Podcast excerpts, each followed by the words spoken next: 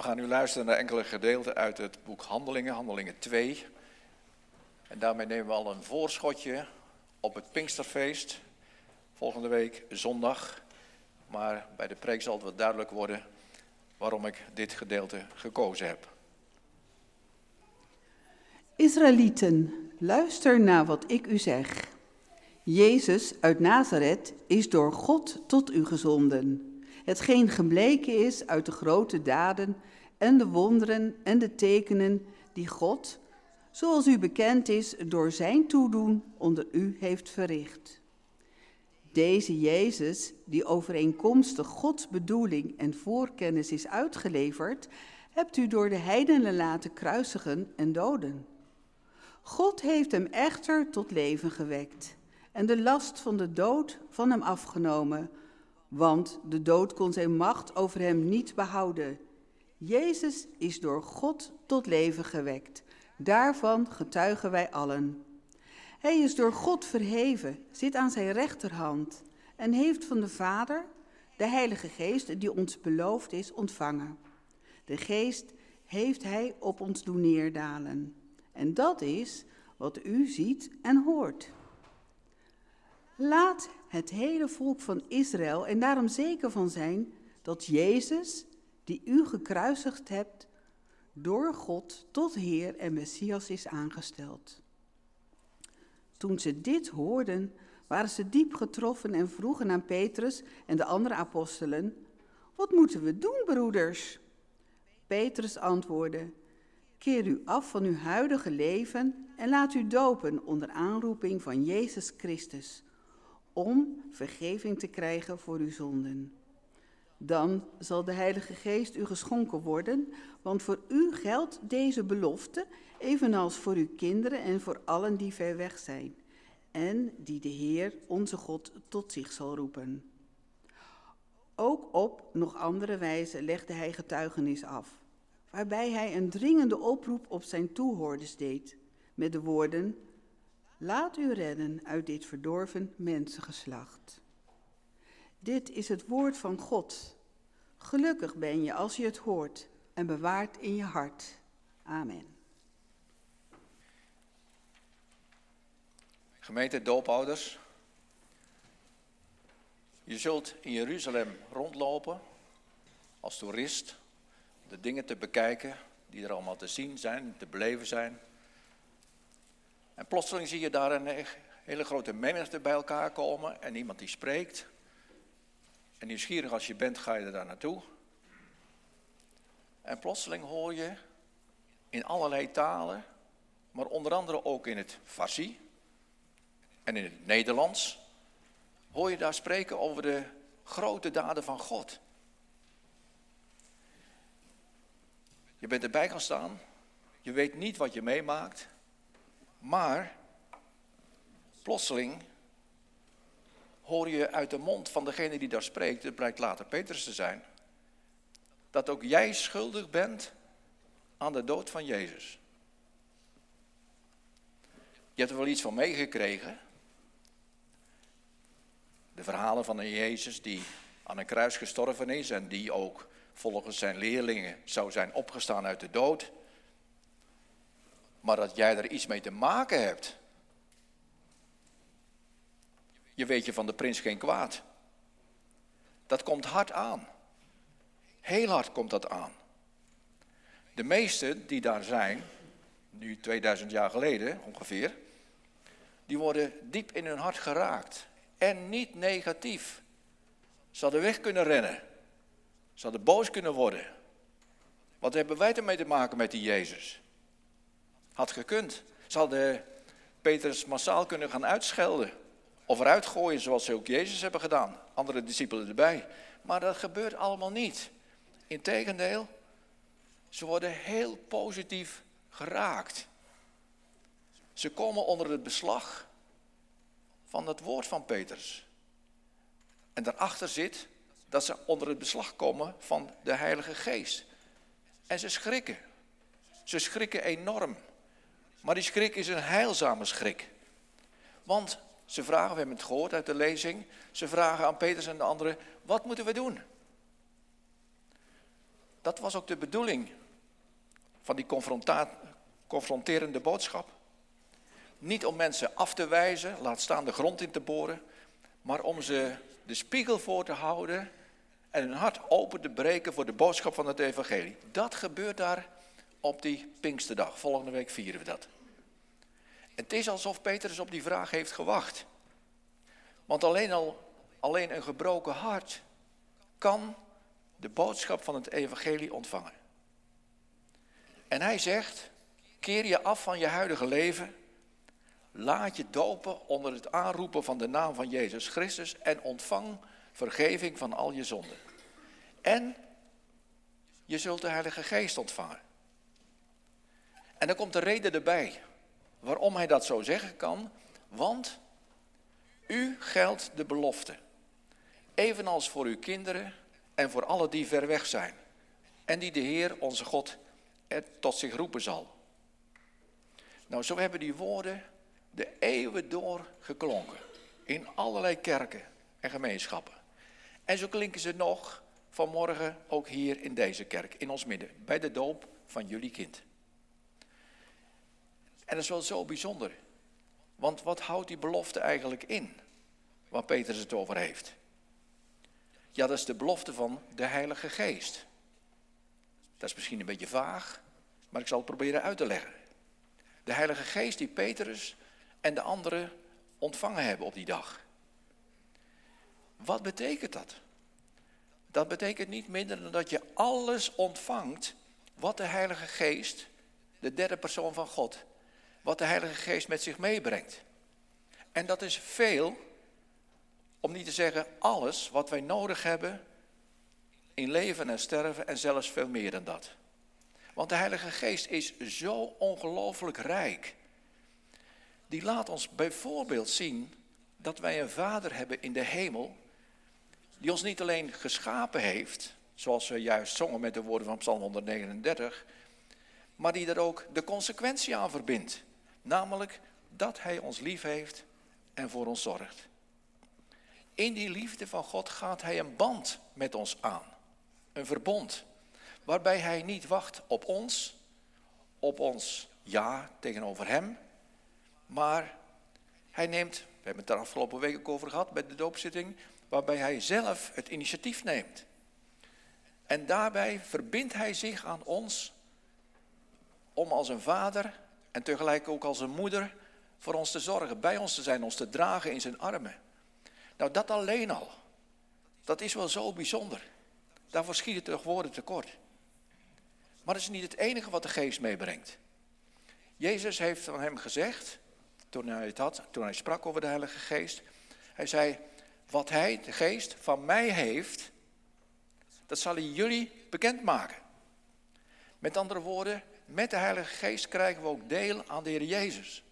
Aan wat Hij heeft gedaan. Laat Hij mij eerst mijn gebroken leven zien. Laat Hij mij zien dat ik zonder Hem, zonder de Jezus, buiten God terecht kom. Zijn koninkrijk niet binnen kan gaan. Vervolgens neemt Hij de Geest mij bij de hand om mij bij Jezus te brengen. Mij ervan te overtuigen dat ik door het geloof in Hem behouden ben. Want de geest, die neemt me bij de hand en die leidt mij bij naar het kruis op Golgotha. Waar Jezus hing, waar Hij voor mijn zonde gestorven is. De geest die opent mijn oog, mijn hart ervoor. En laat mij zien dat ik door de Heer Jezus, door het geloof in Hem, dat het goed kan komen tussen mij en de Vader. Dat ik hersteld word in de relatie met Hem. Dat als ik ga geloven, als ik mijn leven aan Hem overgeef, jullie zijn op weg daar naartoe, dat ik ook mag weten dat mijn zonden vergeven zijn. Dat mijn schuld verzoend is. En dat ik met Jezus ook mag opstaan in een nieuw leven. Waarin het oude voorbij is, weggedaan en het nieuwe gekomen. Het gevolg daarvan is dat er een heel nieuwe wereld voor mij opengaat. Een wereld waarin ik ontdek dat ik niet meer zelf de dingen in handen heb, maar dat ik in zijn handen ben. Door het geloof in de Heer Jezus ben ik met andere woorden niet meer van mezelf, maar van Hem. Een kind van de Vader. Een discipel van Jezus. En dan gaat de geest verder, want die werkt dat ook uit in mijn leven. Zodat ik meer en meer ga leven naar zijn bedoeling. Met andere woorden, die belofte van de Heilige Geest is wel zo rijk en zo diep. Daar hebben jullie zelf, maar ook jullie Catalea en Karen en Navas, als ze dat later gaan begrijpen, daar hebben ze hun leven lang genoeg aan. Daar kunnen ze uit leven. Daardoor krijgen ze deel aan het leven, zelfs het eeuwige leven. Nou, dat is het mooiste cadeau wat je zelf ontvangen kunt en wat je, je kinderen, wat je kinderen ontvangen kunnen. Bij alles wat ze gekregen hebben, ik neem aan een heleboel, aan speelgoed, kleding, noem maar op. Het haalt het niet, het haalt het niet bij die machtige belofte van God die je kind cadeau krijgt. Kleertjes, prachtig hoor om ze te krijgen, maar over een tijdje zijn ze eruit gegroeid, passen ze niet meer. Zo gaat dat. Dit geschenk, wat je kind vanmorgen gekregen heeft, gaat het hele leven mee. Zelfs voor na dit leven. Nou, als dat niet fantastisch is, en het is geen fantasie, maar werkelijkheid, daar staat God met zijn geest zelf achter. De vraag is natuurlijk wel, kunnen die beloften die Peters toen uitgesproken heeft, een paar duizend jaar geleden, toen en daar, met alles wat dat inhoudt, kun je dat nou zo makkelijk laten gelden, want dat hoor je mij zeggen, kun je dat zo makkelijk laten gelden en van toepassing laten zijn op ons en op onze kinderen. Wij zijn totaal andere mensen dan toen daar in Jeruzalem. Nou, dan moeten we goed luisteren naar wie Peters hier aanspreekt. Natuurlijk, in eerste instantie de mensen die daar zijn samengestroomd, helder. Waren pelgrims, mensen die overal vandaan kwamen. Sommige mensen die kwamen het laatste van hun leven daar wonen, gebeurt nog. Maar in ieder geval Joden en mensen die sympathiseerden met het Joodse geloof. Proselieten werden die genoemd. Die waren geïnteresseerd in de God van Israël. Sommigen hadden zich ook laten dopen. Allerlei zijn gekomen naar Jeruzalem om daar het Pinksterfeest te vieren. En nu horen ze die bijzondere boodschap van het evangelie. En dan, Petrus maakt geen onderscheid. Die belofte geldt alle mensen daar, waar ze ook maar vandaan gekomen zijn. Die belofte die strekt zich zelfs uit tot de volgende generatie. Ook kinderen, dat hoor ik Petrus zeggen. Kinderen horen er heel voluit bij. En niet omdat hij erover gaat of zou gaan. Hij kan dat zeggen omdat je dat overal in de Bijbel lezen kunt. We hebben het gezongen. Het is een woord van Jezus. Laat de kinderen tot mij komen. En verhindert ze niet, want voor kinderen is juist het koninkrijk van God. En Petrus was toen een van de discipelen. Toen die kinderen bij Jezus kwamen, hij wilde ze wegsturen. Want Jezus had wel belangrijke dingen te doen dan zich om kinderen te bekommeren. Dat dachten ze. Jezus denkt er heel anders over. Kinderen horen erbij. Hij neemt ze vaak als voorbeeld. Dus Peter zegt hier niets te veel. Maar het gaat dan nog wel steeds over Joden en Jodengenoten, die, die hier aangesproken worden. Dan kunnen wij van oorsprong heidenen natuurlijk niet zomaar één op één vertalen naar ons toe. Alsof die belofte ook voor ons en onze kinderen zou gelden. Dat zou zo zijn, waren het niet dat Peter er wat aan toevoegt. Hij noemt alle, en daar zet ik een streep onder vanmorgen, alle die ver weg zijn. Die van ver komen, zou je kunnen zeggen. En daarmee komen de volken in zicht.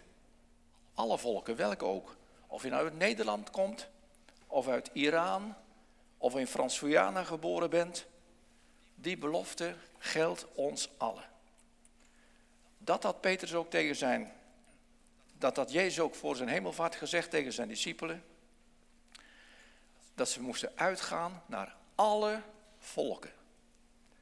En zou het toevallig zijn dat op die Pinksterdag in zoveel talen de grote daden van God werden geprezen. Onder andere in de taal van de Parten. Ik heb dat even nagegaan. Handelingen 2 spreekt ook over de Parten. Dat was een deel van Iran. Dus je zou kunnen zeggen, de grondtaal van het Farsi. Toen al gesproken, 2000 jaar geleden, in de grote daden van God. Dat heeft te maken met het wereldwijde van Gods belofte. En dat zegt de Bijbel ook overal. Johannes 3, vers 16. Al zo lief heeft God niet de kerk gehad, of de mensen in Nieuw-Vennep gehad. Al zo lief heeft God de wereld gehad. Dat hij zijn zoon gezonden heeft. Voor iedereen dus. Onze naam en de naam van onze kinderen mogen we daarbij invullen. Alle die de Heer tot zich roepen zal, zegt Peters. Alle. Wie dat zijn? Eenvoudig, dat zijn jullie. Dat zijn wij. Misschien ben je als familie of als vrienden van Roxanne en Charlie, Hamid en Gizo hier naar de kerk gekomen, of als vrienden of als buren, als gast in ons midden. Dan tref je het dat je hier bent. Dat is echt niet toevallig. Want laat, dat, laat dit nou het moment zijn waarop de Heer hier ook is. En hij roept je toe en hij zegt tegen je, mijn belofte, die boodschap van liefde, van genade, van vergeving, die boodschap is ook voor jou bestemd. Je bent hier niet toevallig in de kerk, die boodschap is voor jou. Want Jezus is niet alleen voor anderen, maar ook voor jou naar deze wereld gekomen. En vanmorgen heeft hij dat ook eens duidelijk laten zien in de doop van Catalea en Karen. Verder van ons zijn waarschijnlijk ook gedoopt. Maar ook als dat niet zo is, dan heeft de Heere God dat nog heel, heel duidelijk laten zien. Dat hij ieder van ons, jonger of ouder, maakt niet uit, op het oog heeft. Je hoort erbij. Je hoort erbij. De belofte is voor jou. Vraag is natuurlijk of hij ook terecht kan in ons leven. Of er ruimte is in de hectiek van deze wereld, of er ruimte is in ons hoofd en in ons hart.